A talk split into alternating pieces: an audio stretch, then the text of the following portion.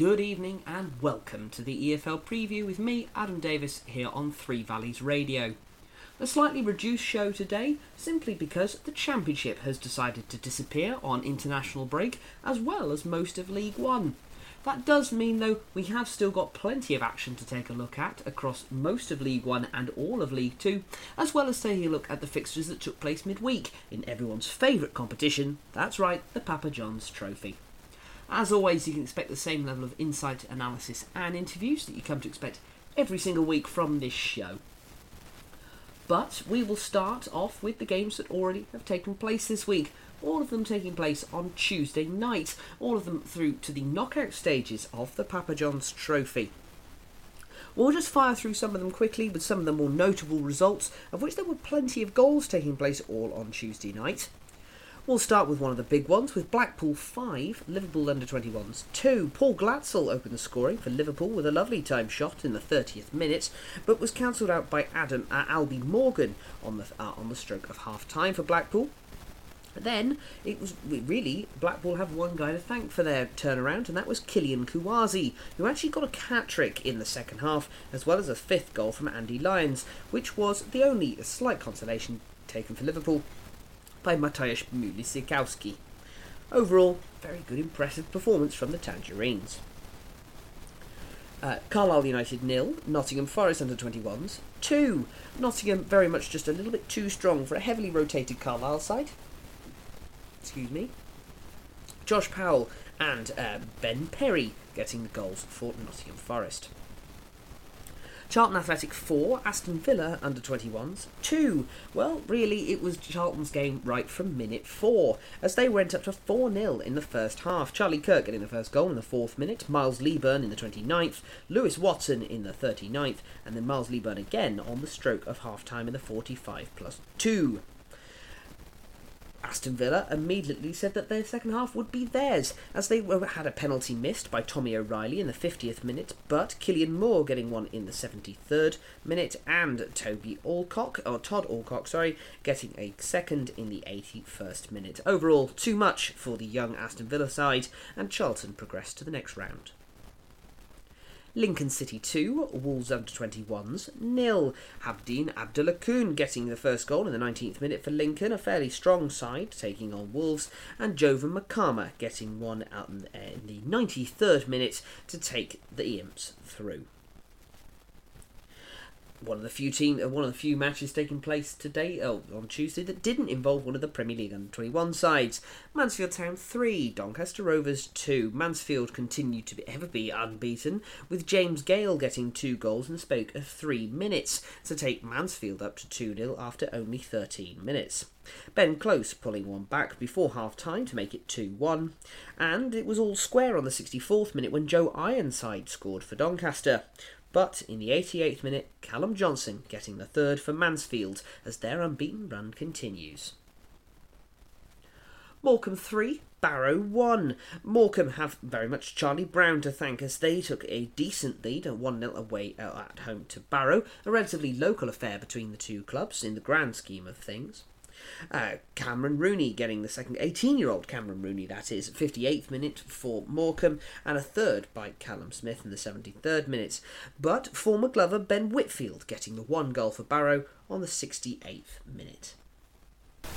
On to what ended up being a rather weird derby now. Notts County 1, Derby County 2. For some reason on social media, most both fans of Notts County and Derby decided they had a problem with each other I think it might be the fact that both of them have a major rivalry with Nottingham Forest and felt they needed to complete the triangle.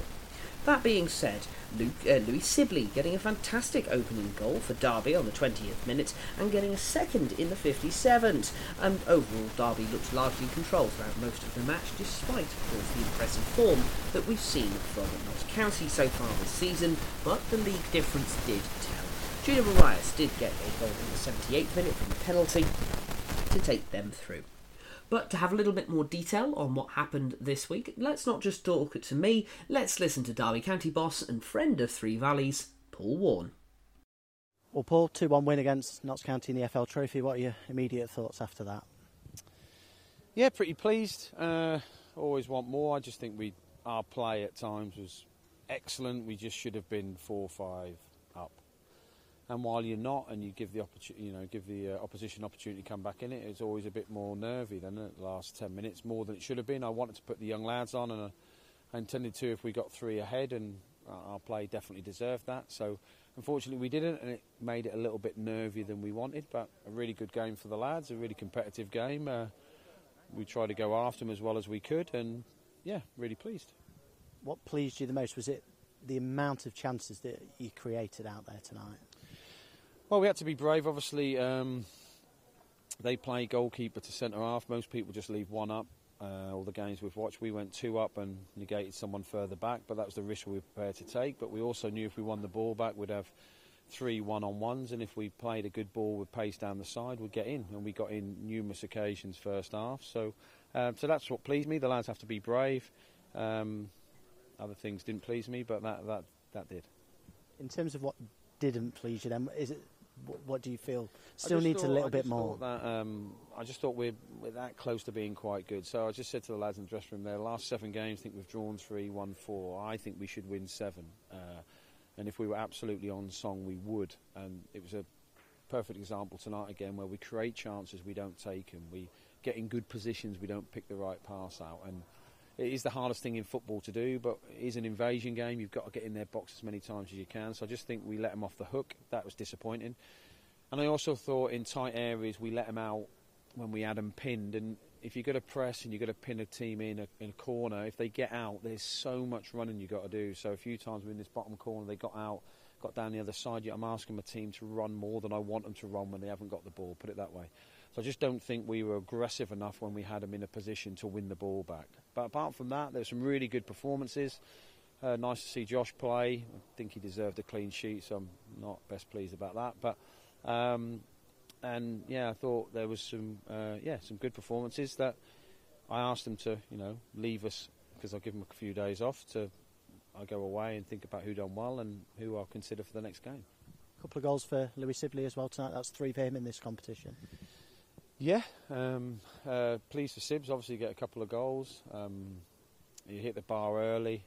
I mean, they all could have scored loads of goals, but it's good. Sibs' finish was good, and the second one obviously took uh, the the pressure off, if there is such a thing, but um, allowed us to play a little bit. But uh, yeah, pleased for Sibs because obviously he didn't he didn't come on at the weekend, so um, this suited him this game, I thought, and it, it did. Uh, he played on the opposite side as well, which caused problems. So it suited on what we worked on, and um, yeah, pleased for Sibs. Um, you know, obviously people aren't happy when they're not in the team, so you give them an opportunity, and it's their you know their chance to shine. So there's some good things he done tonight, and yeah, you can be pleased.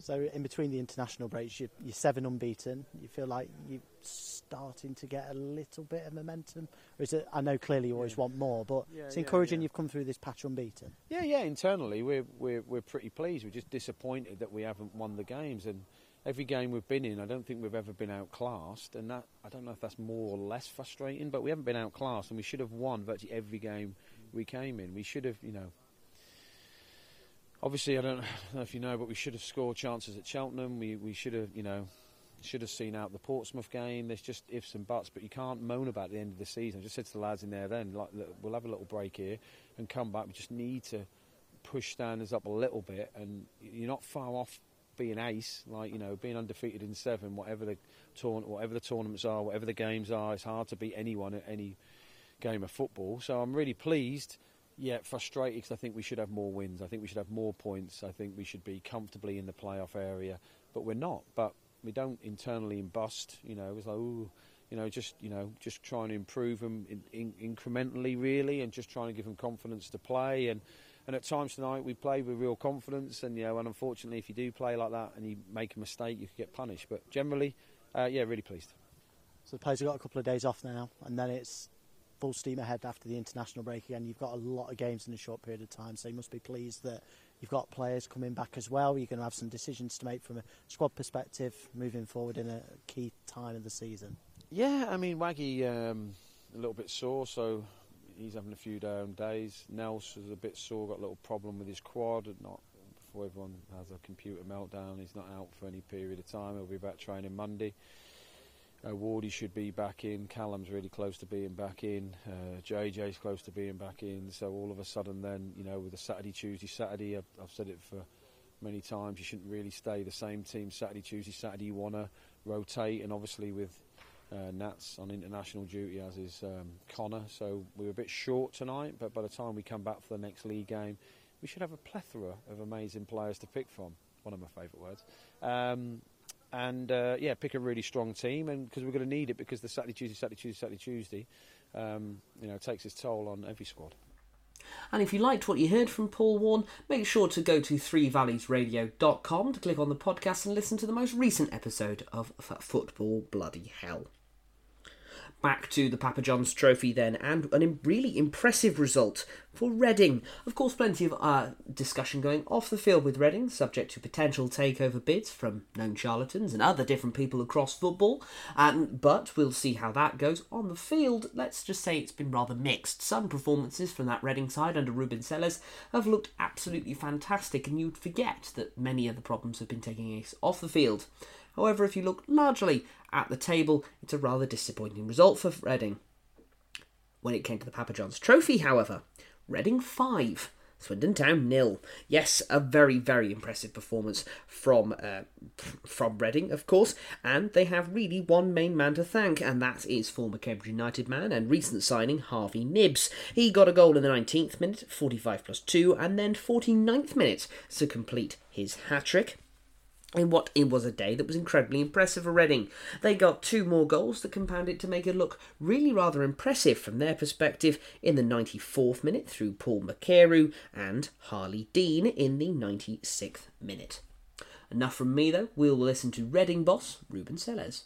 Well, Ruben, congratulations through to the next stage of the EFL Trophy with a really good win tonight. Must be pleased. Uh, yeah, I think uh, the boys did a really good job, a fantastic job uh, with a clear idea from the very beginning, trying to play together, trying to play a quick football, putting the opposition under pressure. And uh, yeah, we like the feeling of uh, the victory and uh, we can build from that. Good atmosphere tonight as well, a bit of a local rivalry and that kind of adds a bit of extra spice. But the, yeah, the players really enjoyed that, I think. Absolutely, absolutely. It was good to see in the cup, the, the stadium, just cheering for us and uh, supporting us with the rivalry also in the stands uh, in the good way. So it was good to be part of it. Yeah, and obviously, as you said there, you know, 5 0 win, it, it, it's a kind of a good reflection on how, how much we controlled the game as well, really.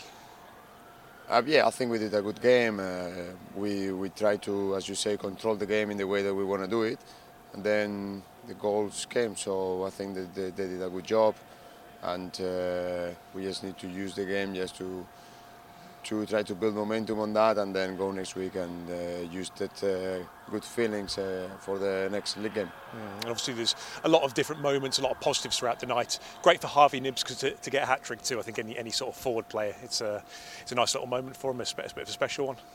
Yeah, I think uh, it's always good to get a goal, and then he got three today.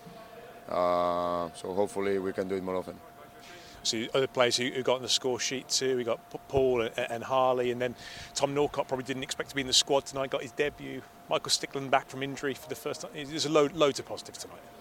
Yeah, we have always the young players in the radar, as uh, everybody knows, and uh, unfortunately we have the the injury from Kanaya in the in the warm up that, that pushed David into the lineup, and then that opened the door for Tom. That uh, he made his debut. He did it well. He's composed, calm and uh, we need to have him in consideration for the future. And uh, Michael has always been there. Unfortunately, last year he missed a lot of time playing time because of the injuries, but uh, step by step he's building his his way back. He's doing a good job with Noel and the and the under 23s, and yeah, it was good to see him back on the pitch uh, for the first team and you mentioned obviously after the last game, you know, winning games does kind of give everyone a lift. And I know that it's obviously not didn't go as we wanted last week, but but it's a it's a great it puts us in a nice position going into this little break now, doesn't it? Yeah, absolutely. It's always good to win games. It doesn't matter what is the competition, and uh, we're happy today, and then we will try to continue with that feeling. And then lastly, yeah, obviously we've got that break now. We've got, I suppose it's a bit disjointed because we've got so many players going away with their countries, but that combination, isn't it, between rest and work, I suppose? Yeah, uh, we are also satisfied because some of our players are going with the national team. Taylor is making his, uh, hopefully making his debut with New Zealand. Uh, Nelson is with England under 20. Uh, Dom is with under the under 19. Uh, Ben Elliott just got called yesterday for Cameroon. So I think we have a very powerful group of young players, and uh, they are working well, and uh, hopefully that work and that togetherness can transform into good results in the coming weeks. An all League One affair for you now. Stevenage nil, Wycombe one. Sam Vokes getting the only goal of the game for Wycombe in the 70th minute. Tranmere Rovers nil, Leicester under 21s 1. Again, another fairly muted uh, match between two sides. Silko Thomas getting the only goal in the ninth minute for the Young Foxes. Walsall 1, Forest Green Rovers 1. Forest Green winning 4 2 on penalties. A really rather impressive performance that was desperately needed for Forest Green. Tyrese Omotoye getting the first goal in the 51st minute. Walsall did uh, almost had an opportunity to come back to the game almost immediately, but had Ross Tierney's penalty missed in the 58th minute, but were eventually able to draw with Isaac Hutchinson in the 67th minute. So, with the scores all tied, of course, this went straight to penalties in true Papa John's style. And it ended up being 4 2 because Walsall unfortunately missed their fourth and first penalties. Ryan Stirk and Danny Johnson missing theirs. But all four of the uh, penalties from Matt Stevens, Matty Taylor, Jamie Robson, and Harvey Bunker all being scored by Forest Green to take them through to the next round and potentially turn around what has been a rather disappointing start to this season. Wigan Athletic 3, Fleetwood Town 3. One of the very incredibly entertaining games that we saw today, but Wigan Athletic winning 4 3 on penalties. Kaponga Tushiamanga getting two goals in very quick succession, the 43rd and the 45th plus three for Fleetwood Town to take them into uh, the uh, half time in a commanding lead. But Sean Humphreys, Josh Stones, and Tom Pearce all turning it around as far as the 87th minute. He was convinced he had won it for Wigan Athletic, but in the 93rd minute, Josh Earl getting an equaliser. That, of course, took it straight to penalties, we had to go as far as sudden death. Callum Lang and Tom Pearce missing their penalties for Wigan, and Danny Mayor and uh, Xavier Simons both in theirs uh, for Fleetwood, before eventually uh, Charlie Hughes getting his uh, the, the the resulting match-winning penalty for Wigan, and unfortunately was met with a miss from Ryan Broom.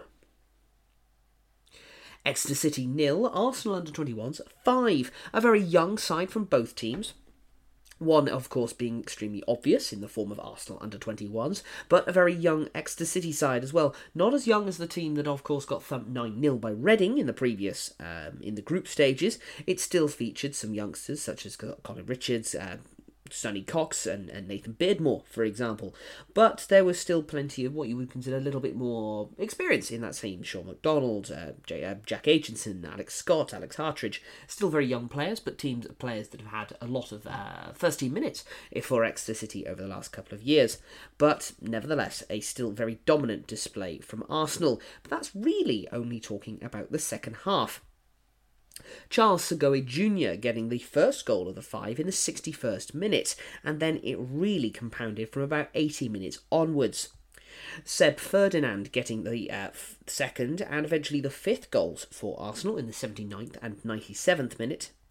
Uh, Edwards getting the third on the 82nd, and then finally uh, Jack Henry Francis getting the fourth for Arsenal in the 90th minute. So, really, it started off as a fairly even affair. Changes, um, plenty of youngsters coming on for Exeter, which you can't necessarily blame to be what eventually turned these things around, but it's quite obvious that Exeter weren't focusing on this competition this year and, and were really more focused on trying to give youth a chance, which is highly commendable from uh, Gary Caldwell, but eventually was a little bit too strong for the uh, Arsenal's uh, incredibly impressive youth academy against a slightly less experienced Exeter City one.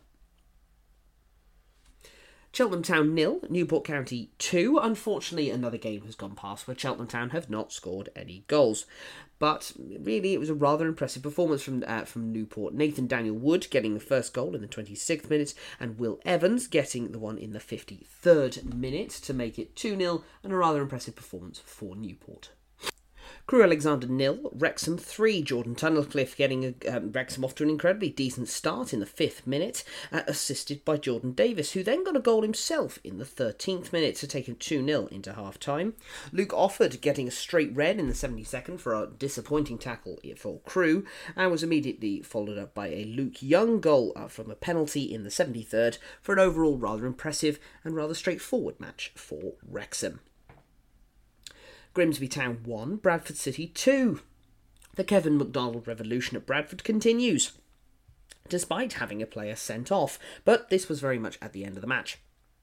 Ciaran Kelly getting the first goal on the 16th minute, which was immediately cancelled up by Rekeil Pyke in the 18th for Grimsby. Emmanuel Osadebe getting the second goal for Bradford in the 48th minute, and then decided to go from hero to very much something close to zero by getting a straight red in the 92nd minute.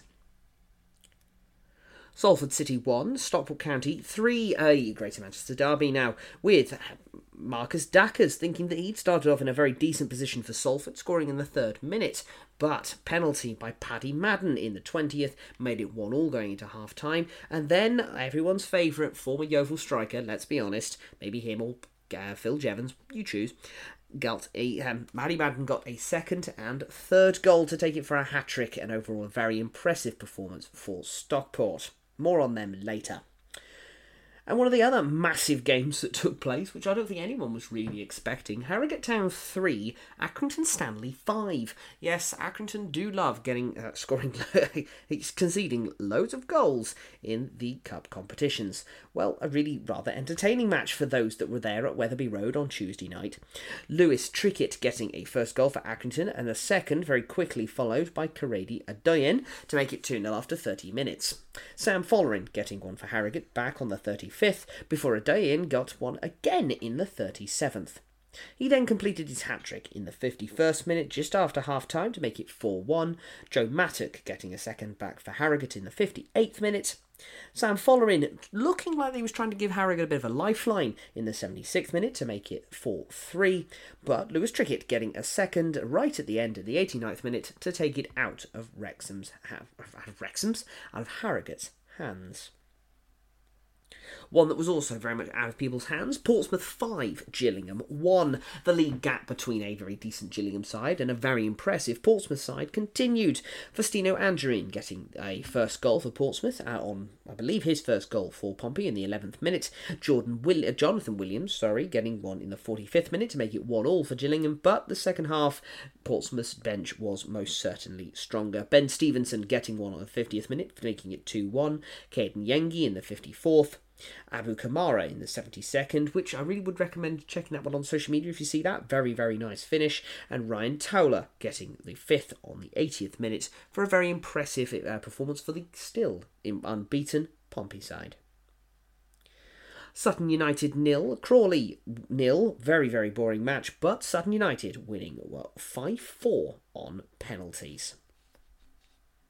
And the final match tonight Port Vale 1, Newcastle under 21s one.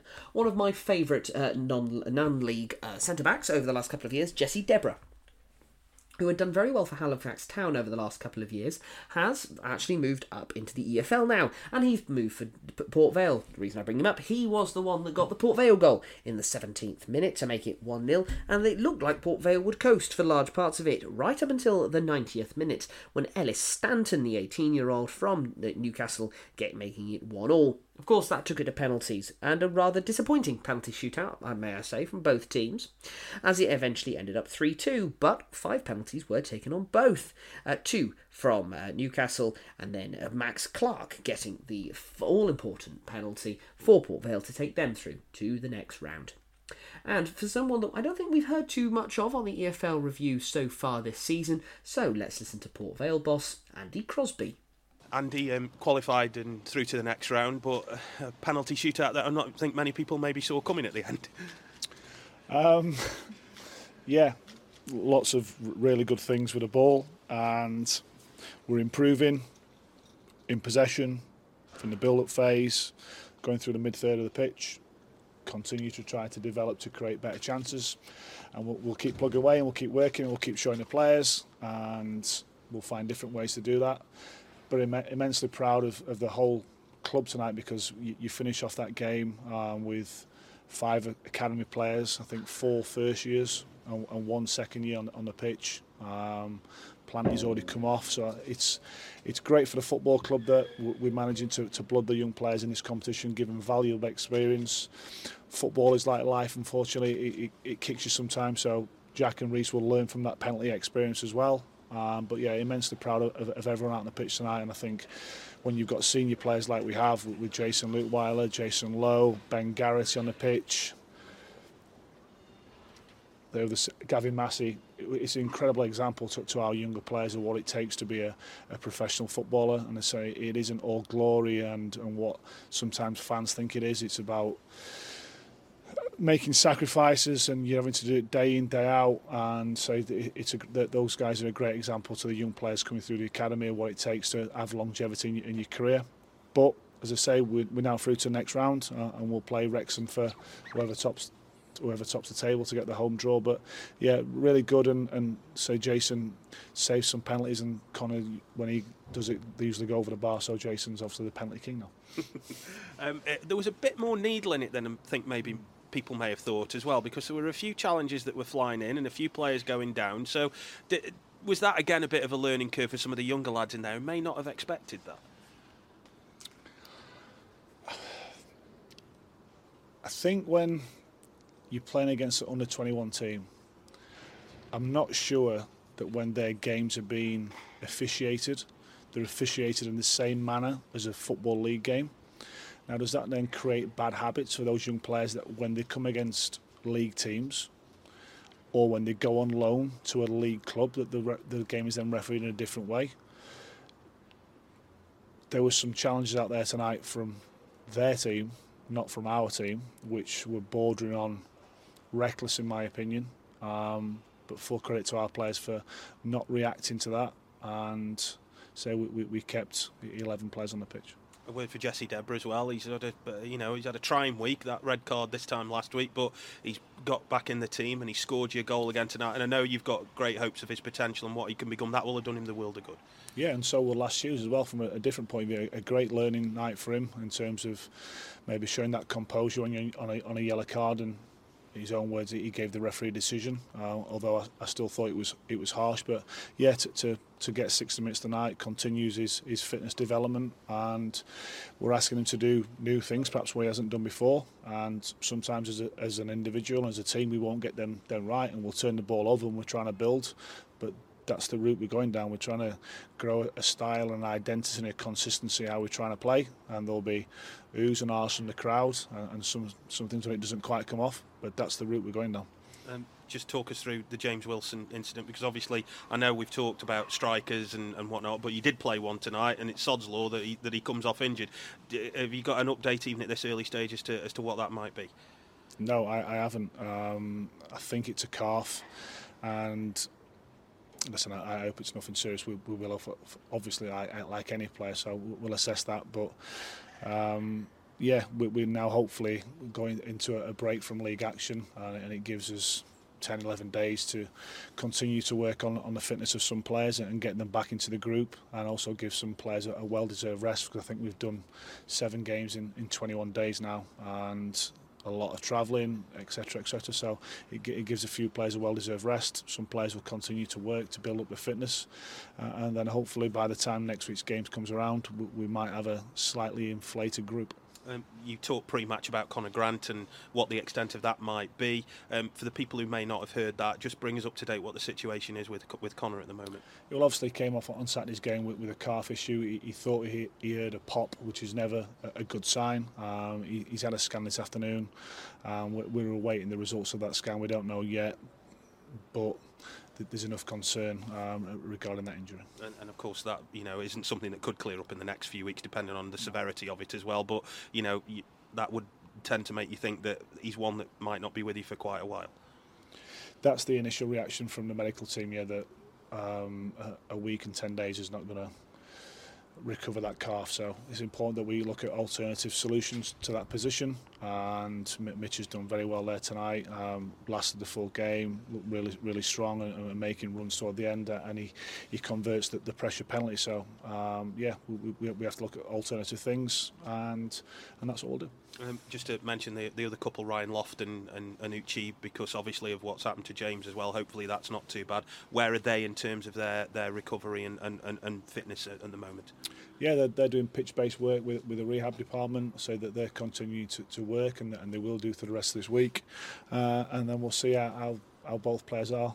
Um, next week, but I think Uchi's is, is certainly behind Ryan in terms of coming to the group full time and being available for, for games. And last thing, just to finish on the positive, because I know we've just talked a few negative things there, but to finish on a positive, it's another thing for the football club to, to keep going in this competition because while it's got its critics, it earns money, it gives you a chance at Wembley, and you know to be able to get through to the next round, it, it generates a little bit of momentum and some cash for you as well. Yeah, it does those two things, and it also gives young players a chance to play first team football uh, and, and, continue their development uh, and give game time to people perhaps haven't been selected for, for league football. So, yeah, for me, it's it's a win-win. Uh, you, you've got to look at it in, in a positive way. Um, it's like any game we prepared in exactly the same way. We, we, give Newcastle absolute respect. We've got the analysts watching under 21 games, so we, have done our full work as we normally would do. And again, our, our preparation for, for, penalties is, is, is decent, and it, and it gets us that extra point, which gets us through to the next stage of competition. At AJ Wakely and Sons Family Funeral Directors, we know the importance of compassion and integrity. We also know how unfamiliar decisions can be so difficult at a time of family bereavement. We can provide a steadying influence just when you need it, guiding and helping you make the right decisions to reflect the kind of funeral that your loved one deserves. Visit our website www.ajwakely.com for more information or call Clive Wakely on 01935 479913. Okay then, so Papa John's trophy all done and dusted. Let's turn our heads to the weekend. But I say that we actually have one thing that we're going to cover back to everyone's favourite league, the Championship. Now, you may well have seen this as it's been very, very uh, famous over the last sort of couple of days. John Eustace, the former Birmingham City manager, has been sacked, despite Birmingham City finding themselves in sixth position. John Eustace has done fantastic stuff for Birmingham over the last couple of years, particularly with all the problems going off the field and very much uh, focusing with a very limited budget he'd had a little bit more money this uh, this year thanks to the investment from Shelby Company Limited. Uh, the Americans are headed up by Tom Wagner and a minority stake from certain NFL legend Tom Brady. But despite supposedly having extensive conversations between the board and the manager, uh, the board have decided to part ways with John Eustace as they didn't see an agreement between where the club should be going moving forward. Now, what's been a little bit surprising, I think, is actually that surely you should be dictated by whether the manager has been performing quite well. That's my own personal opinion. Uh, it seemed strange given that he'd done such wonderful work when he had no money and when he'd been given some funding had looked rather decent. But nevertheless, football is often a weird change.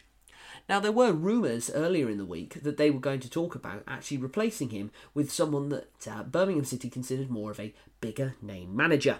And supposedly they've put it down under the remits of wanting to build a philosophy and a strategy and a direction that aligned with everybody. Well, eh, you can leave it to your own decisions about whether that has actually taken place. But what we have seen is the start of a new era at Birmingham City that's former Manchester United legend Wayne Rooney. Now, he was most recently seen, even up until as far as last week, in the MLS managing DC United. DC United are a uh, the Washington DC based MLS team, unsurprisingly by the name, and just missed out on the MLS playoffs this year. With that, he's decided to part ways, and has some uh, some may argue actually fallen upwards, as many former legendary players in management often do. Uh, I'm not looking at you, Frank Lampard, just saying. Uh, but he has actually now taken the job at Birmingham City, and he did rather impressive stuff in what was a very difficult time at Derby County for many of us that remember when he was in charge there, and under DC also facing rather difficult circumstances. So to get them near the playoffs, overall not too bad. Whether he'll be able to continue the momentum seen by Birmingham City over the last couple of weeks, we are yet to see. It'll be exciting to see how potentially uh, son of Adam Stansfield, Jay Stansfield, does under uh, someone who was so prolific as a striker in when he was a player in the form of Rooney, but how, how well he'll be able to build a larger culture. We'll have to wait and see about whether this has been the most appropriate appointment, and more importantly, where John Eustace ends up, as he was actually he was touted for some Premier League jobs as well as the Rangers job in the last couple of weeks. The reason I bring all of this up is actually we've got the first interview of Wayne Rooney as Birmingham City manager right now. I wonder whether Birmingham can match your ambitions, and actually, equally, after hearing Gary speak as he did there, whether you can match theirs. Yeah, I think um, for myself, firstly to to get back in, into English football is is great. It's obviously what I've, I've wanted to to do, and and to be honest, I've had opportunities over the last four six weeks um, at other clubs as well to to do that. But I think since speaking to to, to Birmingham and seeing the ambitions of, of the club, where they want to go, where they want to get to, um, excited me, um, and. I want to be successful. It's clear that the club want to be successful, and um, everything we spoke about really was was, was very similar. So um, it was a really easy decision once um, I'd spoke to them um, on, on coming into the club, and and really I'm just really excited to, to get going. Um, happy to be back. A bit jet lag still. Um, I've been back for for long. Um, but just excited to get going and um, and really look forward to the first game because we have got work to do, a lot of work. Um, and my first training training session today with the players, um, which um, it will be a bit different to what they've been used to, but um, it's an exciting time and I'm delighted to be a part of that.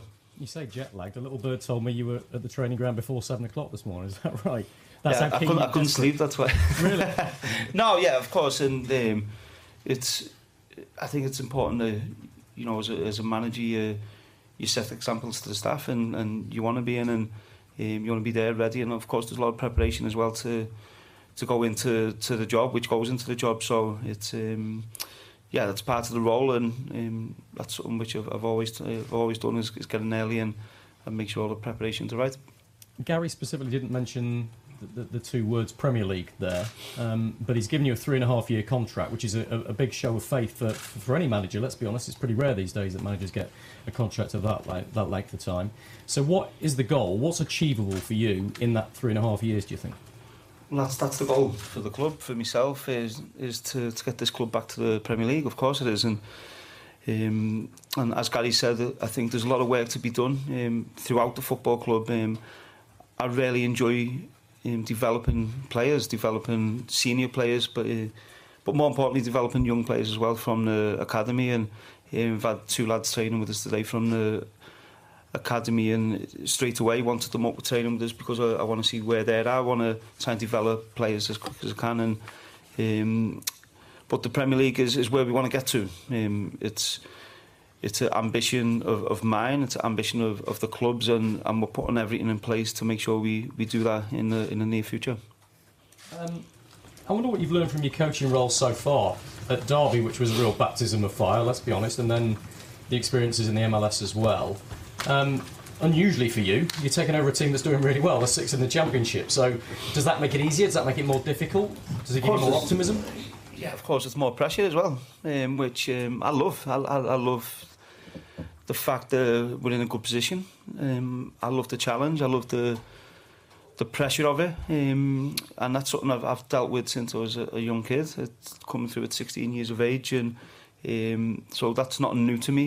Um, it, what it might be new to is, is some of the players. So my job is to make sure um, I, I get them ready for that, and, and and really get them ready to go out and, and be successful. So um, yeah, it's the position we're in. We've got tough games coming up, um, which um, I can't wait to, to go into and um, really just get get the team out on the pitch, um, on the training pitch, get them working um, on how I want them to play, um, but also um, get the mentality, the mindset right to to really be consistent in this league. It's so important that you're consistent. So um, I'll do everything I can to make sure I do that.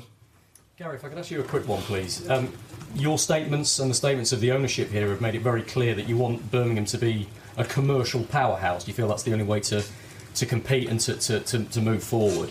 You've got Wayne Rooney and Tom Brady in your stable now, two of the most influential and, and, and famous sports people in the world. Um, as a result of that, can we expect the man sitting alongside you to be given some significant investment in January in particular to try and give that promotion push a, a boost? Yeah, it's a, it's a good question, Rob. You, you know, um, ambition is always determined by how much you're willing to put on the table, right? Um, unfortunately, there are rules and regulations that prevent some of that, and, and you know they're all well documented, aren't they? And every every league in the world is confronting the same challenge. Um, what what I think we've done though is is built uh, an organisation that is prepared to support the manager. So uh, you know, be very very astute in our recruitment process, um, but but also at the same time ensure that we're building the infrastructure to support the team, uh, the facilities to support the team, and as you've seen, the owners are investing millions in that area. When it comes to uh, the players and the team, uh, that's going to be clearly Wayne and Craig Gardner determining what that should look like. But as you know, Rob, better than anybody, you have to grow your revenues. Um, that's a preemptive issue in football. If you don't grow revenues, then you're going to limit your capability to succeed. Good man, thank you. Wayne, last one from me. Um, one of the most famous images that we have of you is, is as a teenager at, at Goodison Park with that T-shirt. You know which one I'm going to say now, don't you? Once a blue, always a blue. Kind of fits now, doesn't it? Yeah, I always had this plan. So, um, no, of course, and um, obviously a different club, but um, and and throughout football, players move on, managers move on. That's that's a normal way of life in football. But um, yeah, I, I can't wait to get started with um, um, a lot with the Blues and. Um, I'm ready. I'm committed. I'm, I'm ready to, to take this club forward and excited um, by this challenge um, and be back in English football and back with um, having the fans singing again at the stadium, which is something a bit different. I haven't really experienced in the last 18 months, but um, no, just really happy, excited, um, and looking forward to, to taking this challenge on. Thanks, man. Best of luck to Rooney there. Of course, he's got a plenty of days before he has to worry about his first match, as it's the international break for all championship clubs this weekend. So we turn our heads to, I said majority, but actually I mean minority of games taking place in League One this weekend. So the games that have been postponed due to international call ups include Barnsley versus Bolton Wanderers, Bristol Rovers versus Exeter City, Derby versus Charlton Athletic, Northampton versus Portsmouth, Port Vale v Fleetwood, Wigan v Peterborough, and Wycombe Wanderers versus Cheltenham Town. So, that leaves us three matches. And we start with Blackpool versus Stevenage. Blackpool find themselves in 10th position and taking on impressively uh, the team of Stevenage, who find themselves in 4th position course, recently promoted Stevenage and very much continued the momentum that took them up last year. Very well done to them. A decent performance and really a match that I still think can go either way. Blackpool have looked really rather dangerous at times this season, and Jordan Rhodes has really seemed to have found his shooting boots, which he'd been missing for a few years, but we're glad he's got them back down in the EFL. One of my favourite players uh, to have played in the EFL over the last 10 to 15 years, without a shadow of a doubt. Um, and Stevenage has easily had equally had some very good players, so we'll see how that one goes. Carlisle United take on Leyton Orient. Carlisle United could really do with the win as they find themselves one place above the relegation zone so far. Of course, we're still at the stage of the season where three points can do absolutely massive differences to where you see yourself in the table. Although you could be level on points with a few other teams around you uh, and be at the bottom of that based on goal difference, as I say, a couple of points takes you up six or seven places, and suddenly you feel a lot more confident, despite it actually not making a huge deal of difference at this stage of the season. That being said, of course, they'll still want the win. Leyton Orient aren't exactly out of the woods either, as they currently find themselves in 16th place. And the final match taking place in League One this weekend Lincoln City versus Burton Albion. Lincoln City, Lincoln City, sorry, find themselves in 14th place. A very decent season so far. If uh, overall just a little bit inconsistent, shall we say? Burton Albion, who again started very weakly as they did in previous years at League One, but have started to pull away from the relegation zone and currently find themselves in 18th place. On to League Two now, and the uh, huge amount of international call ups isn't quite as considerable here in uh, League Two. Just the one that has actually been called off, and that's uh, a game that I think, if you looked at all of them, not the one you would have guessed Morecambe versus Crawley Town. So that still leaves us 11 matches to talk about, and we talk about the lunchtime game, which is a relatively local affair between Notts County and Mansfield Town. Now, Notts County, of course, are table toppers of League Two so far this season, but uh, were defeated uh, in the Papa John's Trophy in midweek. And they take on Mansfield Town, who have been largely unbeaten this year and had a very decent performance in the Papa John's Trophy themselves. So we will see how this one goes. I think a rather tough affair. First to be fifth, and quite a decent one actually to be sticking on the telly at lunchtime, I feel. Second, uh, fourth placed AFC Wimbledon are taking on the relatively rejuvenated Bradford City, who find themselves in 14th place. Rejuvenated might be a slight stretch given that they've been without Mark Hughes only for about a week, but Kevin McDonald, in his interim player manager caretaker role, has actually been able to pick up two wins from two. Uh, so we'll be interested to see how that one goes. Crewe taking on Tranmere Rovers. Crewe find themselves in sixth place, but off the back of a, a rather disappointing uh, result against Wrexham uh, midweek. Uh, and they take on a Tranmere Rovers side who are still on the hunt for their manager, with Nigel Adkins still in caretaker charge, and are one place above the bottom two. A win could do wonders for both teams. Doncaster Rovers taking on Sutton United. Now, maybe I used the line of a win could do wonders for both teams a little bit too prematurely, because it really does apply to Doncaster and Sutton. Sutton, of course, have only won two games this season, but one of those was a 7 0 and one of those was a 5 0. Most recently, of course, making them, pulling them finally off the bottom of the table, but do still find themselves in 23rd place. Doncaster finding themselves in 20th. Forest Green Rovers taking on Colchester United. Another two teams that are desperate for a win. This is 21st versus 24th. Grimsby taking on Accrington Stanley. Grimsby find themselves in 18th place. A little bit of a uh, mixed start to the season so far this year for the Mariners. And they taking on Accrington Stanley, who are very squarely in mid table as they find themselves in 11th. Harrogate Town taking on Stockport County. Now, Harrogate are a team that I really do like. Uh, I obviously have a local connection to them, uh, and I've got on very well in previous work with their manager Simon Weaver. But uh, overall, a fairly decent performance so far. They find themselves in a bit of decent form and find themselves in 15th place in League Two, which is rather good for what is best described as one of the smallest teams in the EFL this year.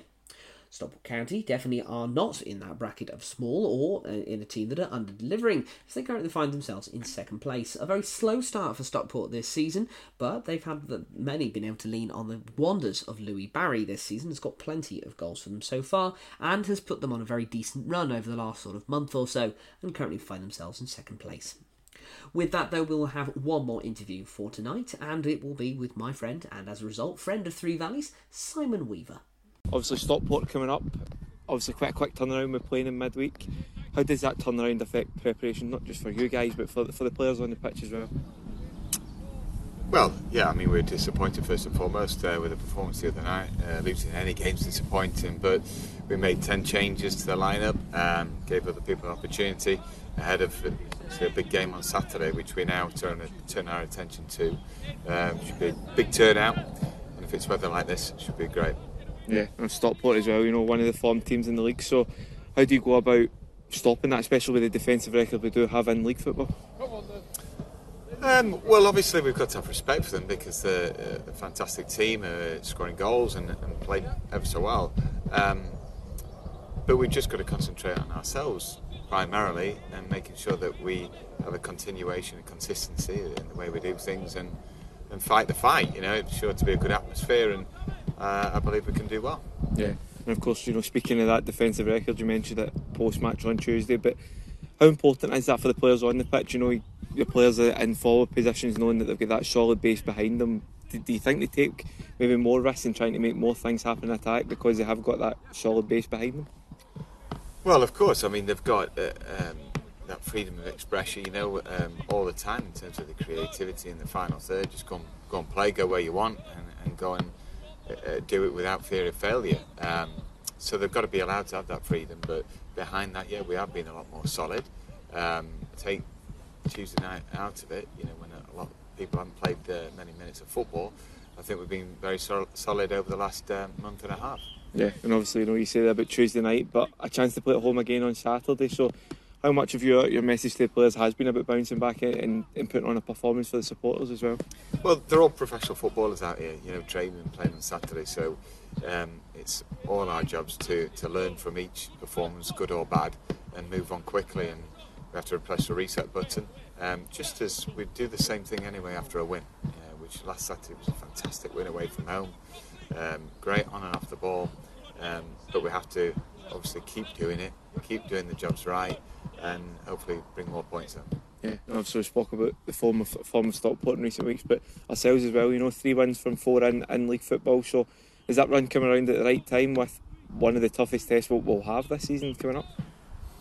Well, yeah, I, I, it certainly adds a feel good factor. You know, the lads are, uh, are playing well at the minute. There's good chemistry in the team, um, and it's a good challenge to have on the back of a, you know, a, a decent run ourselves. So, you know, there's there isn't that fear of, uh, of failure, you know, as it can be after five or six different indifferent performances and results. You know, we can have a go at Stockport on Saturday, you know, with um, not nothing to lose because you always always want to guard against, you know, complacency. But you know, yeah, we have to be positive on the front foot and try and make things happen. Yeah, and of course, finally, you know, a lot of big players missed out on the win against Newport. Rod McDonald, Levi Sutton, Abraham Odoh. None of them made the squad on, on Tuesday night. Are we likely to have them back for Saturday? Probably not, um, but you never know. Another 48 hours, um, we might have one or two back. We'll have to assess right up until uh, you know we round the team sheets in. So there'll be fitness tests uh, late tomorrow. And with absolutely no biases whatsoever, best of luck to Harrogate this weekend. Milton Keynes Dons are taking on Barrow. MK Dons have been actually rather disappointing so far this season, a team that many touted to do very, very well this year under Graham Alexander currently find themselves in 16th place. Now, as I've already said, it would be unfair to claim that uh, where they'll end up currently in the table is where they'll end up come in uh, come April May time, of course but it is rather disappointing to see them this far down. It, the questions will be asked whether Graham Alexander, uh, how long he will be able to maintain that position and also maintain his job at the same time, will be questioned. Barrow uh, are still very, very impressive and finally currently find themselves in 12th position. A difficult match for MK Dons, but definitely one they can and are capable of getting the win should they be uh, should they play as they can. Swindon Town taking on Newport County. Swindon Town will be coming off a very, very disappointing 5 0 defeat in midweek to Reading, but do find themselves ninth place in the league, only a few points off the playoffs, as are many of the teams really in the top half of League Two. One more win and you get back into the top seven, such is how close it is at, this early stage of the season. Newport County, however, find themselves in 19th place. I think a lot of people consider them do really, really awfully, especially when we all saw them in that pre season friendly against the mighty Glovers at the beginning of the year, but have looked pretty decent at times this year, including picking off that uh, very decent win against Cheltenham Town, of course, who are a league above them uh, in the Papa Johns last week, or in, in midweek, sorry. Walsall taking on Gillingham. Walsall find themselves in 17th, Gillingham in 3rd. And finally, I think a rather tense affair between two of the biggest spenders in League Two this year, and we find ourselves between Wrexham and Salford City. Wrexham find themselves in seventh position, uh, a lot lower than I think many of the bookies put them, but about appropriate for those that have been recently promoted out of the National League and have spent in the way they have done. Cheltenham, Cheltenham, sorry, Salford have also spent decently over the last couple of years and this year hasn't quite clicked quite as quickly as it has done in previous years. That being said, they're still doing very, very decently as they find themselves squarely in 13th. So that brings us to the end of this week's EFL preview, a slightly different and shorter one to normal weeks, of course, and that unfortunately is the case when the Championship aren't there to play as well. That being said, though, still plenty of matches and inevitably plenty of goals and controversy, such is the way of the EFL for us to tune into. Of course, make sure you're listening to Three Valleys Radio this Saturday, if you're able to, to tune in to the FA Cup final qualifying round as Yeovil Town take on the newly resurgent Southend United, a match that many of us were a little bit concerned may not happen, and we're very pleased to see that Yeovil are able to play the Shrimps uh, due to the uh, obviously the recent uh, turnaround in uh, in financial fortunes for Southend. Congratulations to them, but only congratulations to a certain extent, as it'd be great to see how Yeovil perform in a in a team that uh, as a team against a league above them to really see whether they to measure the true credentials. I think of this Glovers team uh, against a National League side. So a very very exciting match, and make sure you tune into Three Valleys Radio for unparalleled coverage. Uh, I know I certainly will be. So I'm really looking forward to see how that goes. If you're not able to, and even if you are, I hope you have a lovely weekend. Thank you very much for listening, and goodbye.